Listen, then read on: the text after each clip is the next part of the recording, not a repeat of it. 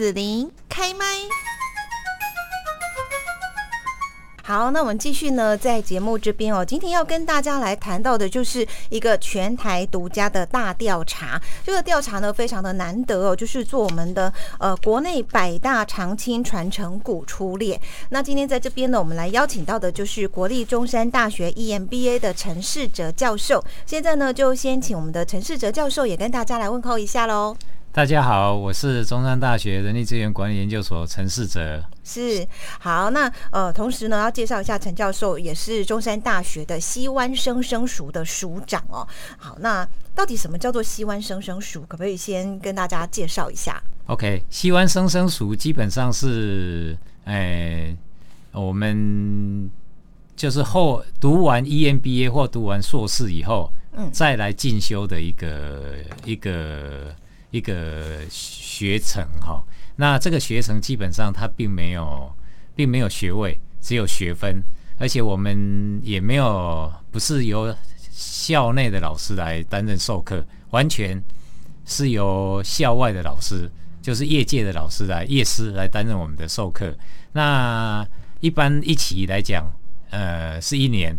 那每一个月我们上课两天，也就是每一个月的第三个礼拜的礼拜六、礼拜天，我们会上课，分上午、下午，所以我们一天会请四个老师，四个业界的老师来跟我们这个分享他们的经验。哦，那呃，我们现在目前已经要开始第二期的招生。哦，今天现在已经开始报名了，一直到三月十四号。那我们四月就会开课。哦，所以说如果有兴趣要报名的人的这个学同学，或者是有有兴趣的业界的朋友，嗯，哦，都可以来参加。那为什么会取名西湾生生熟？西湾当然是中山大学一个西子湾，哎，西子湾。然后生生熟其实是从周易来的哈，那个周易里面有一个，哎，它其实有一个，哎。呃，就是以美以美丽立天下哈，那我们就是用，那就代代表一种生生生生不息的一个概念，所以我们就起湾以取取取取名为西湾生生熟。那这熟是是古代熟熟堂学堂的意思啊哈。那像日本也有一些像义和熟啊。啊，或者是松下也有一些一些类似熟堂的意思，那也就是说我们有一个传承的意味在里面。哦，谢谢。是，那讲到传承哦，其实呢，在我们呃很多企业来讲，就是说会有接班哈这样子哦。前面呢经营的很不错企业，可是呢，当第一代的这个创始人哈年纪也到了一定的时候，是不是要让第二代或者呃下面来接班哦？像我们看到，就是说曾经也是产业龙头的大同啊、台达电啊，其实呢他们在传承接班的过程就有不一样的一个中场哦。那么中山大学的陈世哲老师呢？团队研究调查，哦，就有一个这样的一个报告指出说呢，台股市值前十大企业中，创始股东家族持股超过百分之五的企业就有六家，那市值占比大概有百分之二十二。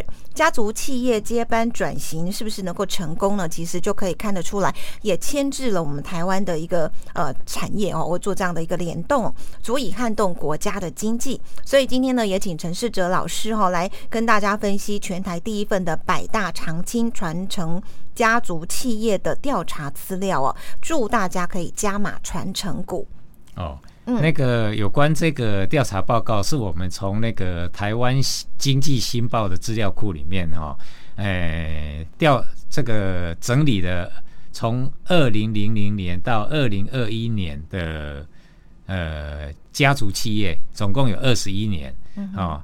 那这些家族企业，我们又往前推，说它已经有成立三十年了啊的资料，然后呢，呃，我们从中里面去看看出他们那个呃传承过以后的一个一些一些经验哈，也所以说这个这个这一个资料是非常难得的哈，那也是台湾第一个呃有关这方面的调查哈，所以我们很荣幸哈能够。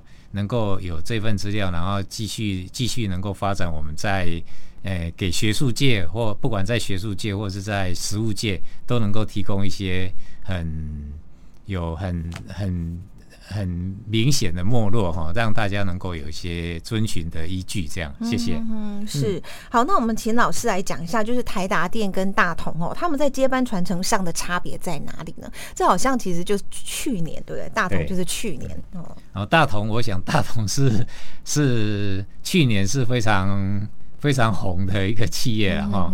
那因为最主要是因为它这个接班的问题哈，发生了很大的。的这个挫折哈，那所以说，呃，在在我在我小时候，其实大同已其实是一个非常非常优质的公司啊哈，嗯嗯，大家可以想象得到，就是像大同宝宝啊，对呀，大同电锅啦，大同电锅，全世界都有名的，都有名，到现在为止，留学生都还要带大同电锅出去，对，啊，那但是为什么会走到这个程度呢？其实就是在于接班传承，好。哎，从早期的的那个呃交接给这个林蔚山，还有他的媳妇哈郭燕文哈，然后一直到到被取代了，呃股权被取代了这个部分哈，那那个这整个过程哈，其实。都完全是因为接班的不是很顺畅而造成的。那我们谈到那个台达电，其实台达电在二零零九年的时候也是面临着很大的危机哈。早期的时候，台达电其实是跟跟像光宝啊，光宝同同样是一个双雄的局面。但是后来台达电在二零零九年就就下去了。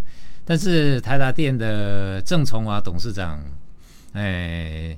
让他的儿子郑平在在回在从这个基层开始做起哈，然后逐渐的升任到带领这个整个台达电哈，呃，在电动车方面的转型哈，能够非常非常的成功哦。接班了十年以后哈，三度转型哈，然后台达电的市值也翻转了三倍哦，三倍。所以说这个是一个非常非常。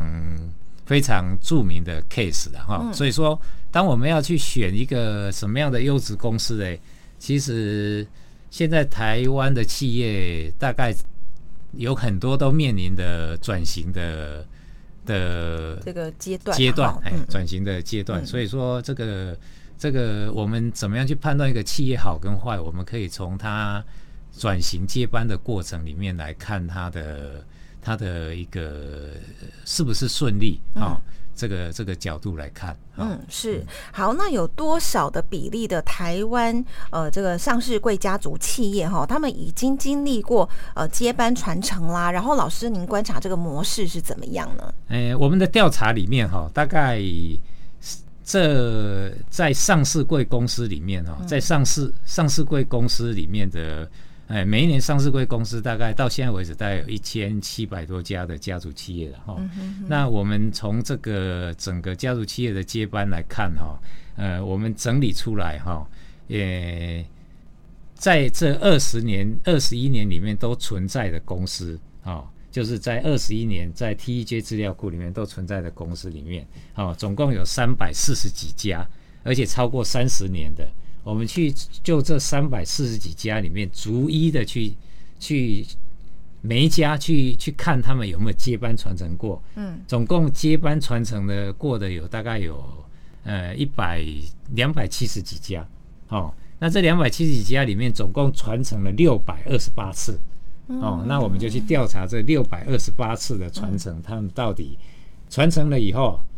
啊，交给谁？哦，啊，就是专交给专业经理人呢，还是交给交给他的他的家族成员？对，啊，我们去调查这个，然后交给家族成员以后，那个之后的三年，嗯，他的股价，他是不是是不是？是不是高还是低？比跟交跟交给专案经理人，嗯，他的股价是高还是低？所以我们就做这方面调查。哦，那我们的发现就是说，传贤还是传子？哎，传贤或者传贤传子，这个其实是没有很很在学理上都没有很很好的定定论啊。啊，我们看美国大概，然后欧美的国家大概顶多几代以后就是把它传给就是专业专业经理人，但是台湾呢？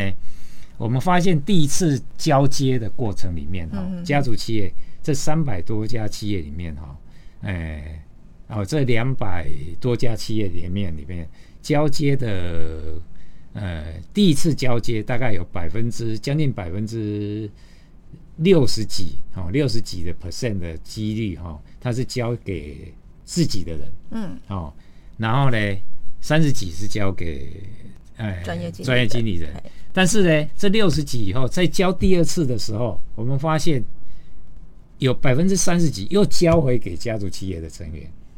哦，也就是说，本来交给专业经理人以后，嗯，又有一批人又交给专业，就交回来给家族成员，所以我们可以判断说，这一个传承的过程，基本上它是一个，就等于是一个一个，只是专业经专理专业经理只是一个暂时的一个哦掌舵人这样子，这样子，他不是这样来来回回的，所以他是就是刚开始可能有三分三十几趴啊，三十趴，对，他就给专业经理人，可是这里面呢又有。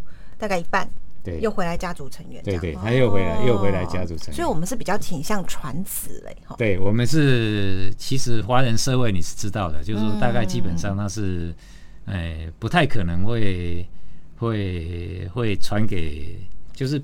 除非不不得已了哈，大部分的都还是会回到自己的家族里面。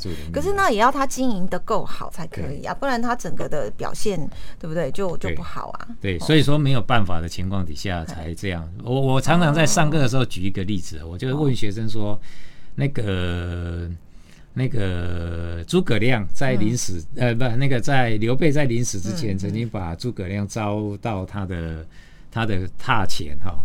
说，如果说我我死了以后哈，哎，我的儿子正那个阿斗，如果可以辅，你就辅之；如果不能辅，你就取而代之。嗯，哦，那我常问学生说，刘备讲的这句话是真心话还是违心之论？啊啊，那就历史上其实有历史上有很有点有点有点那个争论啊。那我就问学生说，那你？你看，你如果是一个总公司的董总经理，嗯，你把你的总呃，你你如果公司的董事长，你把你的总经理叫到你的面前来说，呃，如果我的儿子现在是副总经理啊，他如果可以辅导，你就辅导；如果没有，你就把这公司拿走。你觉得这样可能吗？我觉得不太可能。我觉得刘备说这种话，是因为他应该对诸葛亮个性有一些了解。我们大概也知道说，因为你要有这样信任的程度，表示你对那个人应该个性蛮了解。到底他是真的会很忠诚哈，不会跟你随便乱抢饭碗的，还是是说其实他可能就是一个很有能力，但是他就会敢拿。主持人主持人讲的很有道理的哈。其实基本上刘备已经看穿了诸葛亮了。嗯，那这个也反映出来说，其实。刘备其实他是想传给他的儿子的，是是是，我也这么觉得。哦，那其实基本上华人的社会里面，你看你看到各各个王朝有的有有有很少有禅让制度的吧？哈，就是做的不好，我儿子都不好，我就我就找个宰相来来继承。哦，这个不不不太可能，太少了，不太可能。嗯，所以说传子跟传贤在国内。在台湾还有国际上都有一些华人社会里面都有一些争议的哈。那现在当然新一代的小孩子里面，他有有可能他也不想接他他爸爸的，嗯哦，那他不喜欢他就不接。对对，那其实这个传子的过程里面哈。也有很多的企业遭遇到很大的困难啊，因为如果他生了很多儿子，那到底要传给哪一个儿子？我们举一个很简单的例子，像台塑嘛，台塑是一个那 比较复杂的是那个李锦记，李锦记现在已经传到第五代了哈。那第一代传下来的时候有两个儿子，两个儿子呢要去平分这个股权啊，嗯。啊平分这个股权，但是呢其中有一个儿子叫李兆兰。哦，他他因为他的第二个儿子生病了，然后呢，他就媳妇就想说把把股权卖给李兆兰，哦，所以李兆兰就把他整个再收回来，哦，那这个又传到第三代、第四代的时候，又发生这种状况，哦，股权又分了，哦，股权又分了。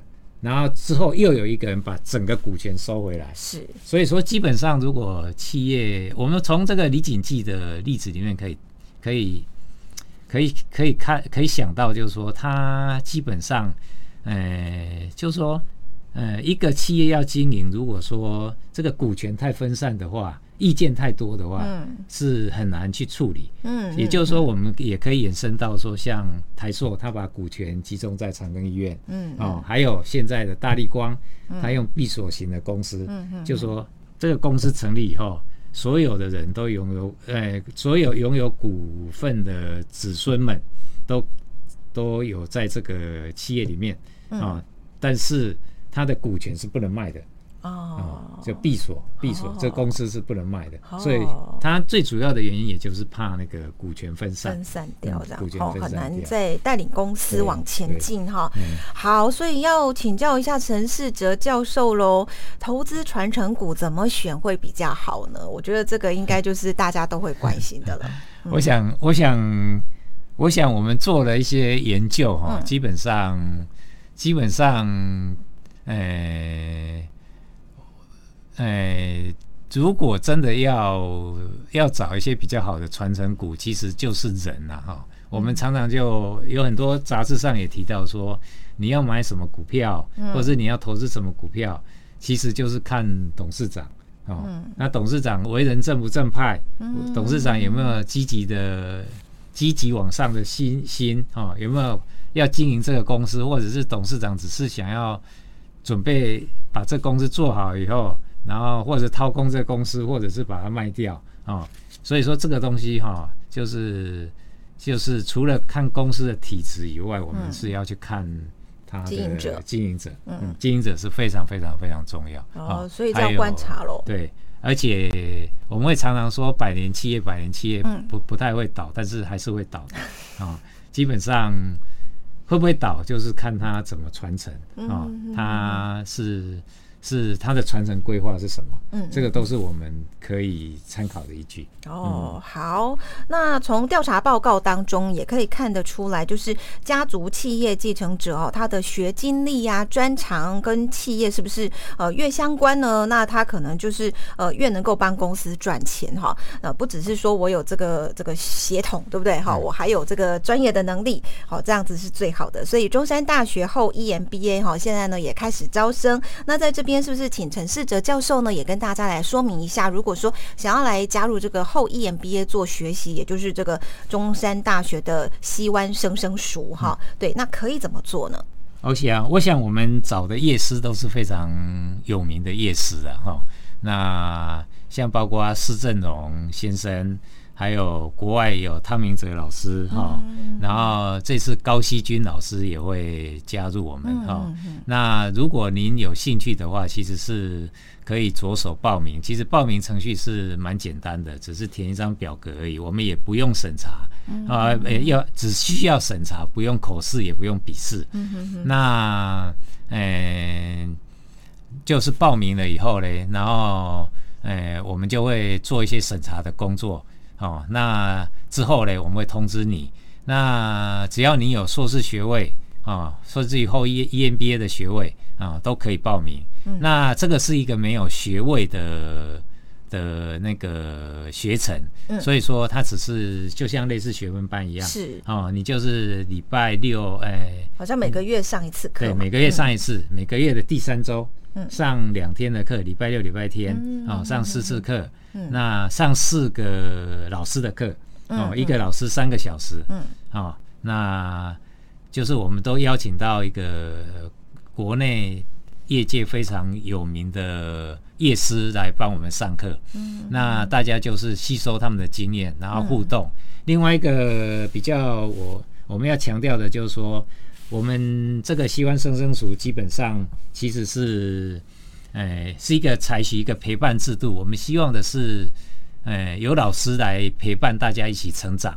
所以说，我们我们像我们执行长，呃，执行长那个会会在，然后我是署长，我是几乎如果我是几乎没有缺席的哈，除非是那天有事情，要不然我就是几乎过去一年里面啊，我们也第二集了嘛，过去一年里面我几乎都是在那边跟大家陪呃陪着。那另外我们有我我我也是前院长哦，前前前前前前任的院长。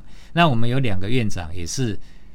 担任这个我们的这个陪习的行列。我虽然是挂名署长，但是他们也会，嗯，也会参与一起来来跟大家一起学习。如果老师有什么问题，或者是或者是老师的问题，呃，我们学术界可以做一些回应的，我们也都在当场都可以回应。所以说，我们这等于是产学之间的一个。